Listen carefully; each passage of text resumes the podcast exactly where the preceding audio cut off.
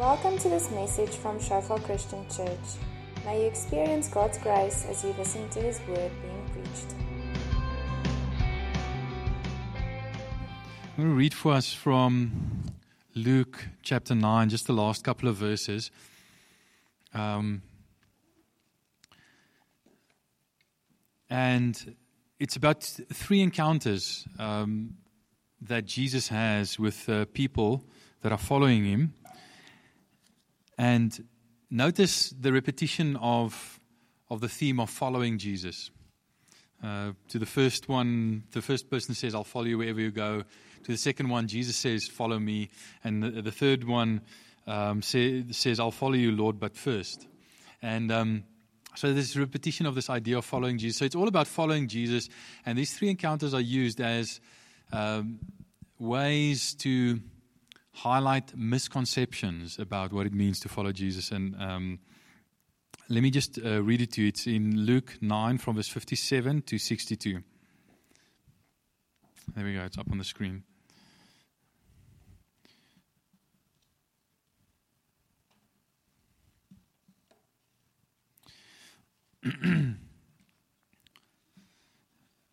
so it says, As they were walking along the road, a man said to him, I will follow you wherever you go. Jesus replied, Foxes have holes, and birds of the air have nests, but the Son of Man has nowhere to lay his head.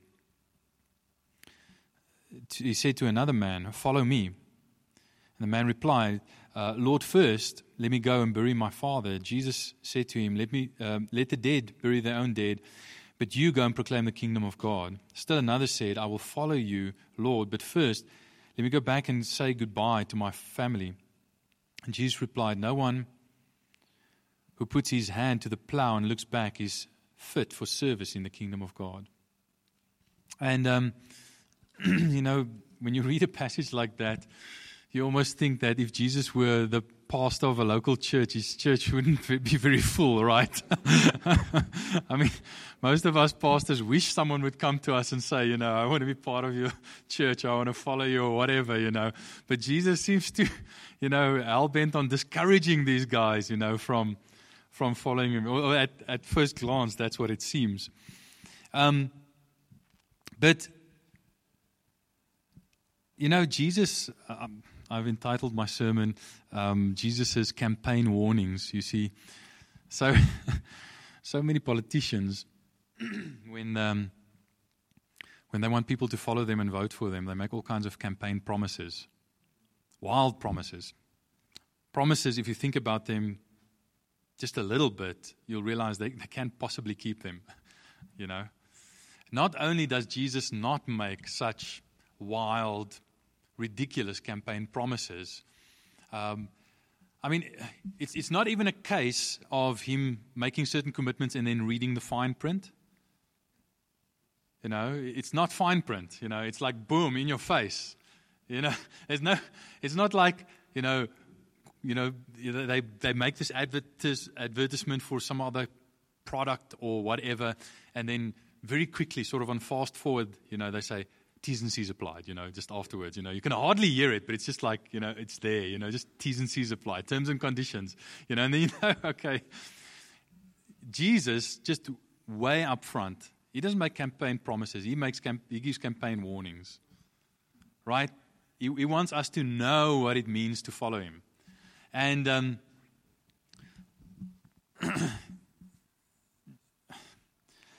Jesus, I almost when I was when I was jogging this afternoon, I was I was thinking about the fact that it's it's, it's almost following Jesus like almost li- like learning to play the guitar. I heard someone say once that uh, the guitar is one of the easiest instruments to learn, but one of the most difficult to master. You know, and it's like that. But notice that, that these are all people who are already following Jesus. It says in, in the beginning, um, as they walked along the, uh, along the road, a man said to him, so these are all along the road encounters. Um, lit, literally, it, it, is, um, it doesn't say walk along the road, it says in the Greek, walk along the way. Now, to, to Luke, the way is sort of a special word. In Acts, which was also written by Luke, uh, it refers to Christianity, I think, about five times as the way. Okay?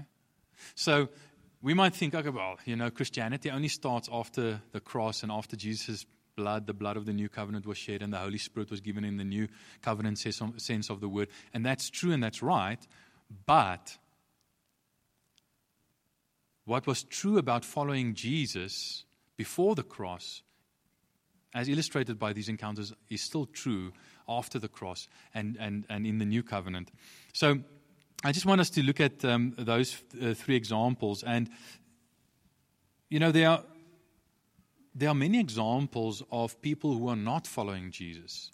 And Jesus seems to go very easy on them. Think about the tax collectors, the sinners, the prostitutes. Yeah, he, he's actually very nice with them and very easygoing, and he, and he cares with them, fellowships with them, eats with them, all kinds of stuff. Uh, so much so that he's accused by the religious crowd of being a friend of sinners, which he was. Okay?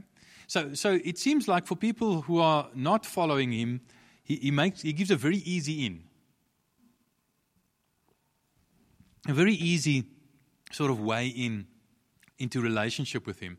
But then once you are following him, he makes very sure that you know that following him is not that easy. See why I say it's like learning the guitar? It's easy to learn, it's difficult to master.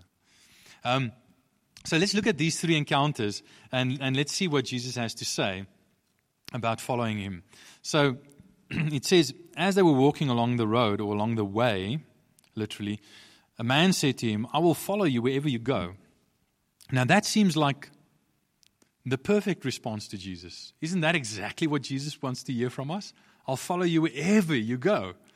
That seems like this guy's got the right answer. He's got the right attitude. He's got the right approach. Everything seems fine. And yet Jesus' response is a bit like there's a bit of pushback there. Well, at least there seems to be. Jesus replied, Foxes have holes, and birds of the air have nests, but the Son of Man has nowhere, no place to, to lay his head. And the first kind of follower we find here is the overconfident follower. Jesus, I'll follow you wherever you go. And it's like Jesus says to him, Do you know where I'm going? because if you read it just a couple of verses earlier, in verse 51, it says, As the time approached for him to be taken into heaven, he resolutely uh, set out for Jerusalem. Now, taken into heaven is a bit of a euphemism. It's for him to die and then be resurrected and ascended. Okay? So he's going to Jerusalem to die, and this guy says, I'll follow you wherever you go. And Jesus is like, Do you understand what he's saying? You know? And, and it's almost like this is a guy's a bit of an idealist. You know, it's not so much that he's committed to follow, it's not so much that he's committed to Jesus as he's committed to commitment.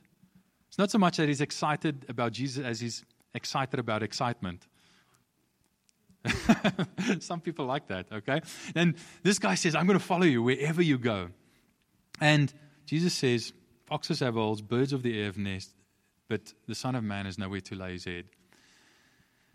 Um, and, and it seems also to me, if I just read it, I mean, that's a very short statement and a very short response. But, but if I read that response, it seems to me that Jesus could see something in this guy's heart that we cannot see.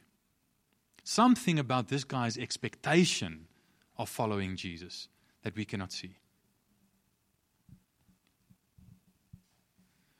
And um, part of it is so often when we follow Jesus, you know, what we actually mean is, oh, Lord, I'll follow you wherever you go because I think by following you, you're going to make things better for me. You're going to bless me. I mean, you are Jesus after all. You are God, you are the King, you're the Messiah. I think you're going to make things better for me. I think I've picked a winning team here.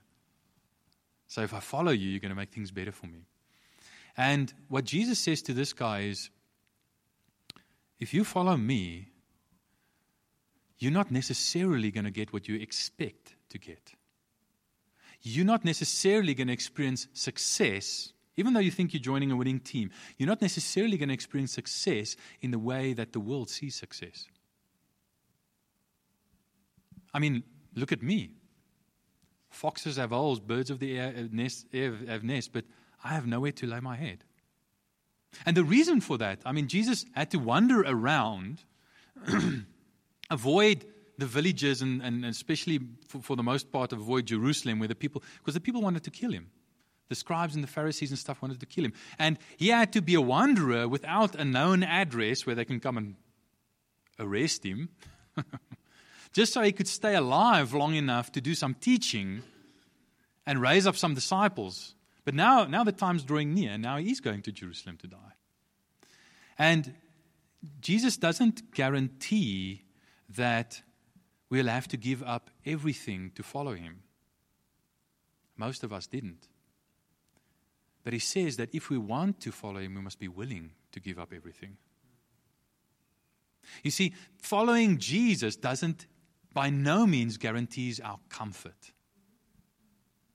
And following Jesus is more important than comfort. And we need to realize that. You know, so often I hear Christians say, if God loves me so much, as you say, Annie, if God really loves me so much, where's that job I've been praying for? Or if God really loves me so much, why am I still single? Or if, if God really loves me so much, where's that child that, that I so desperately want? Why can't I get pregnant? Or if Jesus really loves me so much, you can fill in the blanks yourself. And often the expectation is that if I follow Jesus, he, you know, he owes me that. And what Jesus says is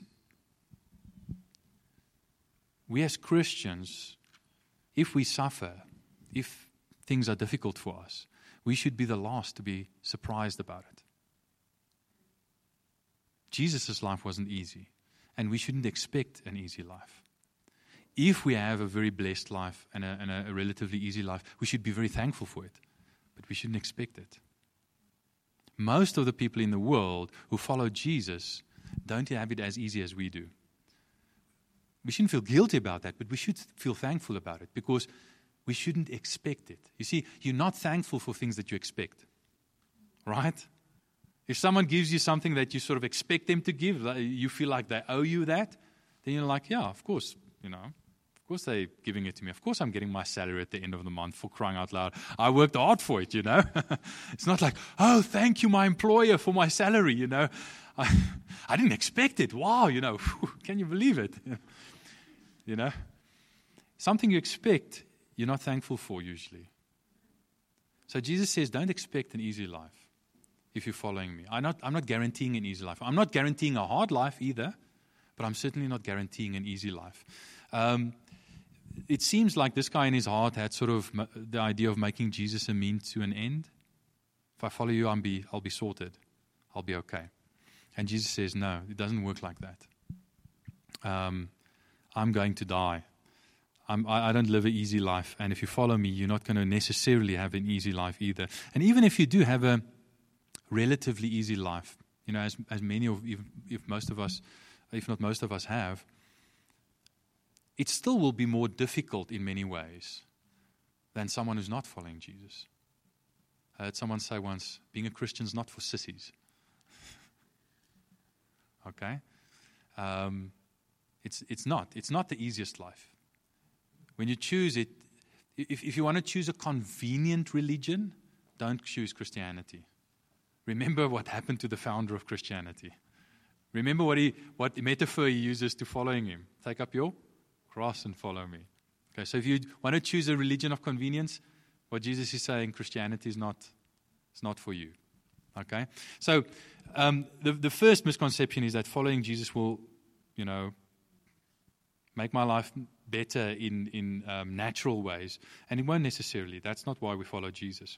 The second one, Jesus says to a man, Follow me. And, and he replied, Lord, first let me go and bury my father. Now, Jesus has got a, a lot of bad PR because of this answer. He, he, the, guy, the guy says, Let me first go and bury my, my father. And, and Jesus says, Let the dead bury their own dead. You come and follow, you go and preach the, proclaim the kingdom of God. And it sounds like Jesus is being very insensitive. now, Jesus says enough hard things in the, in the Gospels. You know, we shouldn't describe things to him that he doesn't actually say. Well, what most people think, why this seems hard to most people, is because most people think that this, um, either this guy's dad just died or was about to die. and he's asking, let me just go to the funeral. Okay, that, that's what most of us think. But remember that this guy was already following Jesus. If his dad was on his deathbed or already dead, he wouldn't be following Jesus. Okay? What's happening here is when he says, Let me go and bury my dad, he's saying, Look, look, I'll follow you. I want to follow you. But not yet. Let me first go and live in my dad's house, you know, like, I'm, like I've been doing, um, until he dies, and then I can bury him, and I, then I can get my inheritance, and then I'll come and follow you. So it's not like his dad is on his deathbed or something. He's just, when he says, let me go and bury my dad, he say, says, I'm not, I don't know when my dad's going to die. It might be in a couple of years, but give me until then, and then I'll come and follow you. Why does he say that? Yeah, well, two reasons.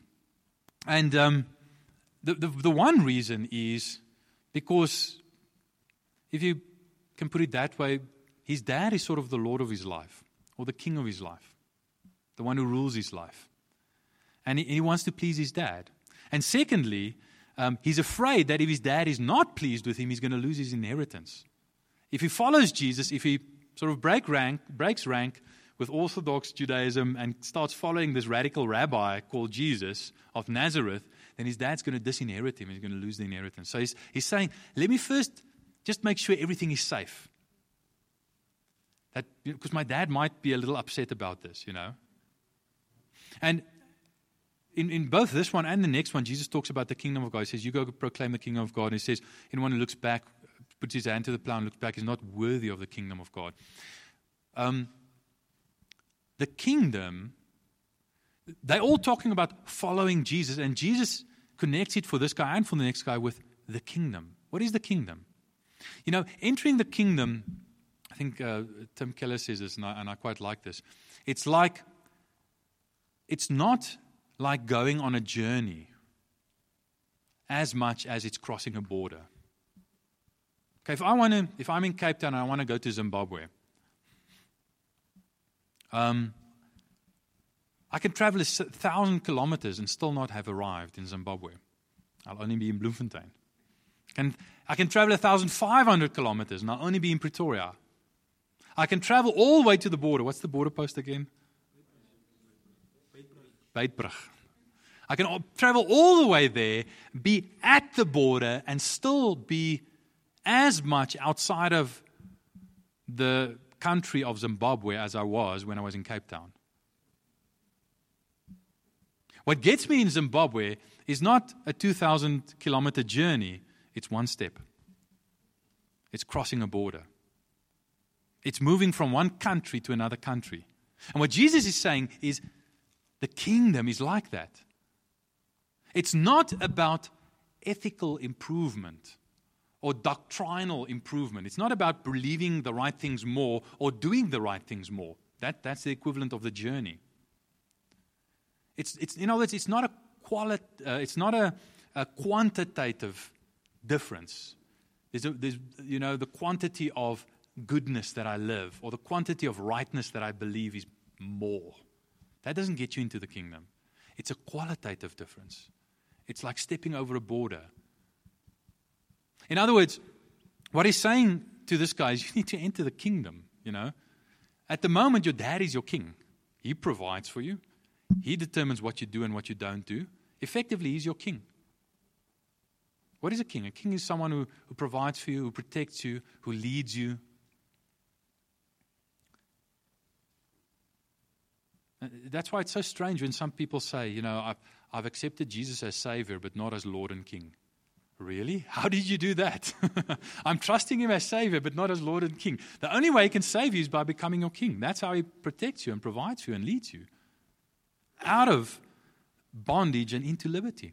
Um, so, what Jesus is saying is you need to you need a change in kingdom. But the kingdom of God is not a kingdom that you travel to, but it is a kingdom that you have to cross a border to enter into.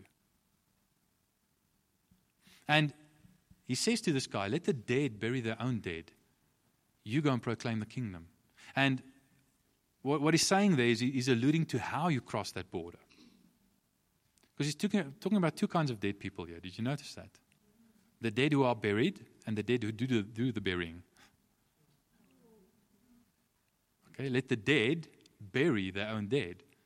So the dead who are being buried are the physically dead. But who are the dead that are doing the burying? Must be the spiritually dead, right? So he's saying, as long as you're on the other side of that border, you might have traveled 1,500, 2,000 kilometers. You might be right at the border, but until you've crossed that border, and by implication, by being born again, you are spiritually dead. How do you know that you've crossed that border? Well, Jesus says, but you go and proclaim the kingdom.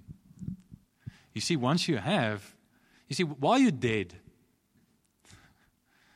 you are, you know, you, you can't, you can't talk about what made you alive, if I can put it that way. But once you've been made alive, you just want to tell everyone about what made you alive, you know. And this gospel of the kingdom, once you have moved from being the dead who bury the dead, once you've been made alive, once you've crossed that border into the kingdom, you want to talk about it. You can't help talking about it. And um, then Jesus talks to the, the, the third guy, uh, and he says, And still another uh, said, I will follow you, Lord, but first let me go back and say goodbye to my family. And Jesus replied, No one who, uh, no one who puts his hand to the plow and looks back is fit for service in the kingdom of God. Um, and this just gives us a little also about the priority. Notice in the, first, in the previous one, the guy also said, I want to follow you, but first let me go and bury my dad. This one says, I want to follow you, but first let me go and say goodbye.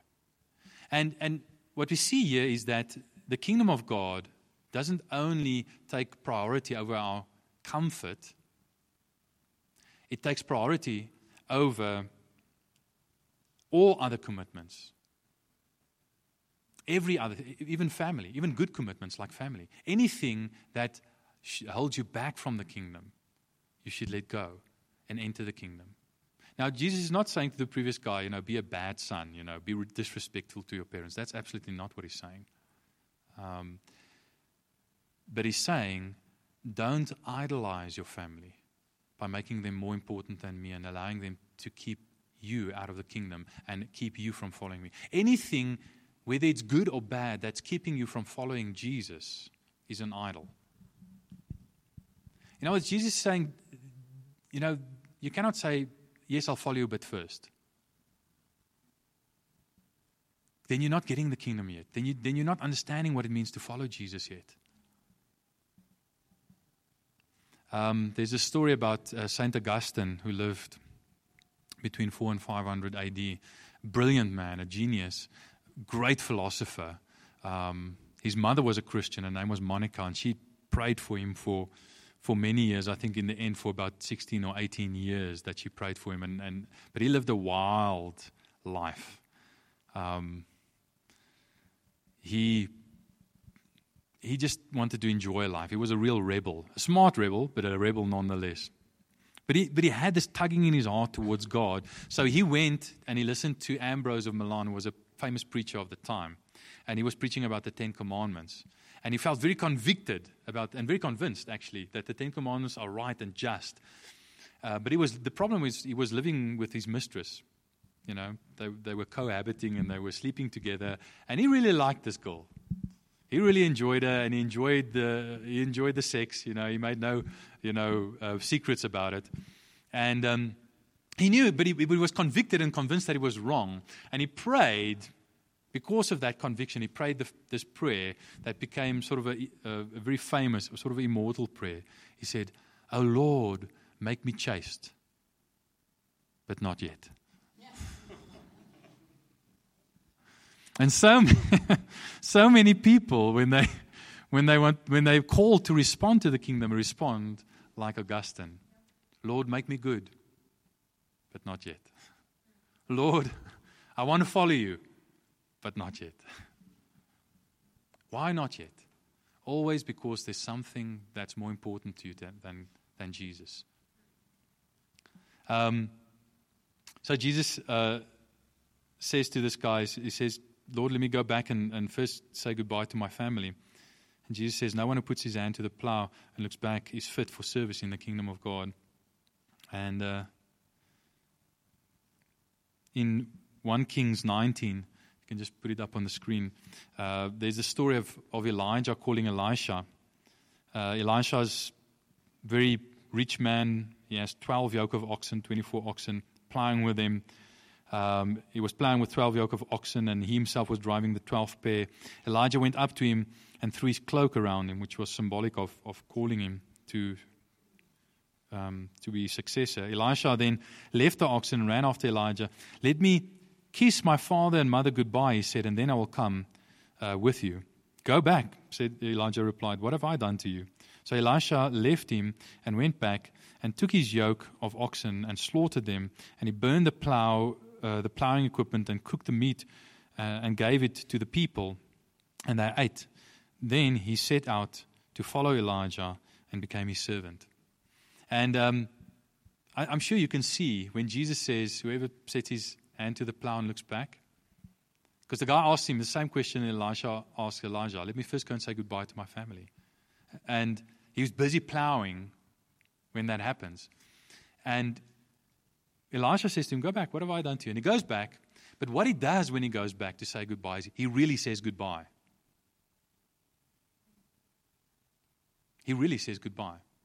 And how we know that is he slaughters those 24 oxen, uh, you know, the cattle, slaughters it, uses the plowing equipment, the yokes and stuff, to make a fire. He has a big braai. He cooks the meat, and gives it to the people, not just the servants, but the people of the village, which must have been, I mean, 24 oxen in that day. I mean, the, the, just remember the older brother in the parable of the prodigal son is upset about a fattened calf that is being slaughtered for his younger brother. 24 oxen is a lot more than that. This must have been the biggest feast these guys have seen in their life. Why does he slaughter the oxen? Why does he use the plowing equipment to cook it for them? Because he's sending a very clear message to himself and to the people. I've got everything I want. I'm from a rich family. I'm very prosperous. You know, you had to be very rich to have to, to plow with 24 yoke of oxen. Elisha was a rich man. The fact that he could kill the oxen himself means that it was his oxen, not just his family's. It, it belonged to him. And and he was saying, I'm burning my, my plowing equipment. I'm killing my cattle. I'm not coming back to this life. When I said to Elijah, I'm going to say goodbye to my parents, I meant it. And, and Jesus alludes back to that. In other words, what Jesus is saying here is, he's not saying, no, don't go and say goodbye to your parents. He's saying, if you go and say goodbye to your parents, go and say goodbye like Elisha did. Burn your bridges, Burn your plowing equipment. Make it very clear you're not going back to your old life. You're really stepping into this new life. You're going to follow me like Elisha followed Elijah to the end. So here's, here's the thing that Jesus says to us through these three examples. He's saying, Listen, I'm going to read you the fine print. In fact, there is no fine print. I'm going to say it to you straight. Following me is not easy. Where I go and where I'll lead you is not easy. So don't expect comfort. If you want to follow me, you need to enter my kingdom. In other words, make me your king. Make me the one that you rely on for provision and protection and for leadership, not your dad. Nothing wrong with your dad. Honor your dad. Love your dad. But don't trust him for your salvation. Don't trust him for things that only I can give you. And don't follow him in a way that makes it impossible for you to follow me. And then he says to this guy, if you're going to say goodbye, if you're sort of on the edge, if you're on that border looking into Zim, you know, to use our to use our, our metaphor. You, you haven't crossed the border yet, but you're looking and you like what you see and you, you're about to cross in. You just want to go and say goodbye. By all means, go and say goodbye, but really say goodbye. And then cross over into the kingdom. Put your, put your, your, your shoulder to the plow and don't look back. Um, and I think that's also a word to us as Christians who are in the kingdom. I mean, plowing in those days, you didn't have a tractor, you know, with, you know, that, that could plow multiple furrows. You, you, had, you, had a, you had a yoke of oxen, two oxen in a yoke, and, and you had a plow that had one sort of, um, what do you call it, blade, and, and, and you stuck it in the ground and, and you plowed. And the, the best way to make sure that, that you plowed skew was to look over your shoulder to see whether you've plowed straight. What you did was you look straight ahead of you, you picked a spot somewhere there ahead, straight ahead, and then you just aim for that spot. This morning, John Andrews was saying that um, you follow your focus. So if you turn your focus that way, you're going to go this way. I, am sure you know when you've been driving, you know. Um, Lenka was saying it about the trees, you know, driving and see a tree and like, whoa, and you're like, whoa, go in the direction of the tree. You follow your focus.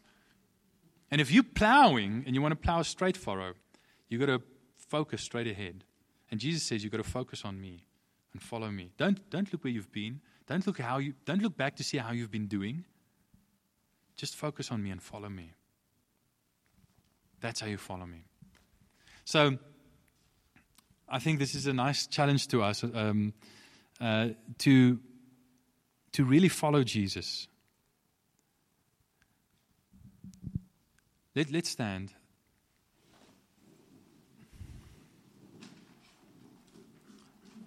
To not have wrong expectations when we follow Jesus. Jesus is not like our typical politicians. He's not like the Republicans, the Democrats, the ANC, or the DA or the EFF. He's not like any of them. All of them make campaign promises that they know they can't keep in order to try and win you over. All of them paints this rosy picture of, you know, just vote for us, just follow us, and all your problems will be solved. Everything will be okay.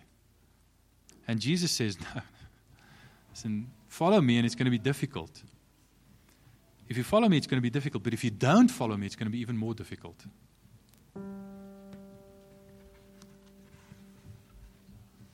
If you follow me, it might be difficult, but the retirement benefits are out of this world.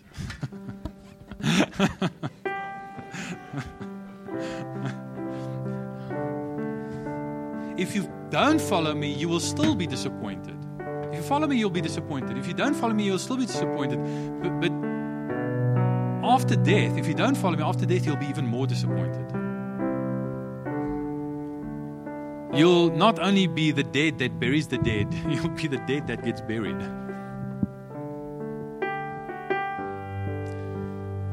So, in the end, it's actually a, in one way, a hard choice because you've got to give up, you've got to make Jesus the most important. But on the other hand, it's also an easy choice.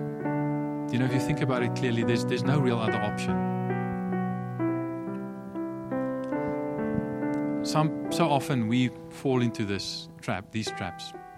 Lord, I'm following you as a means to an end because you're going to make my life better. Or Lord, I'll follow you as soon as. Or Lord, I'll follow you as long as. And Jesus says, No, just follow me. Just follow me. Just close your eyes for a moment.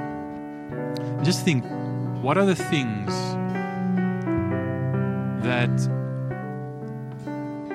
the wrong expectations that you have for following Jesus?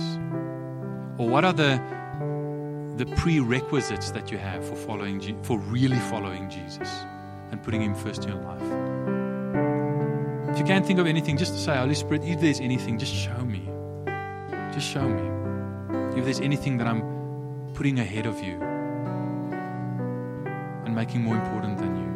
And if the Holy Spirit shows you anything, just bring it before the Lord and say, Lord, I'm sorry, I repent. I'm going to follow you, nothing else. I'm going to enter your kingdom, and that means you are the King of my life. Thanks for listening to this message from Shofar Johannesburg. May the grace you received produce God's greatest glory and your greatest good. For more information and sermons, please visit our website at www.shofar.joburg.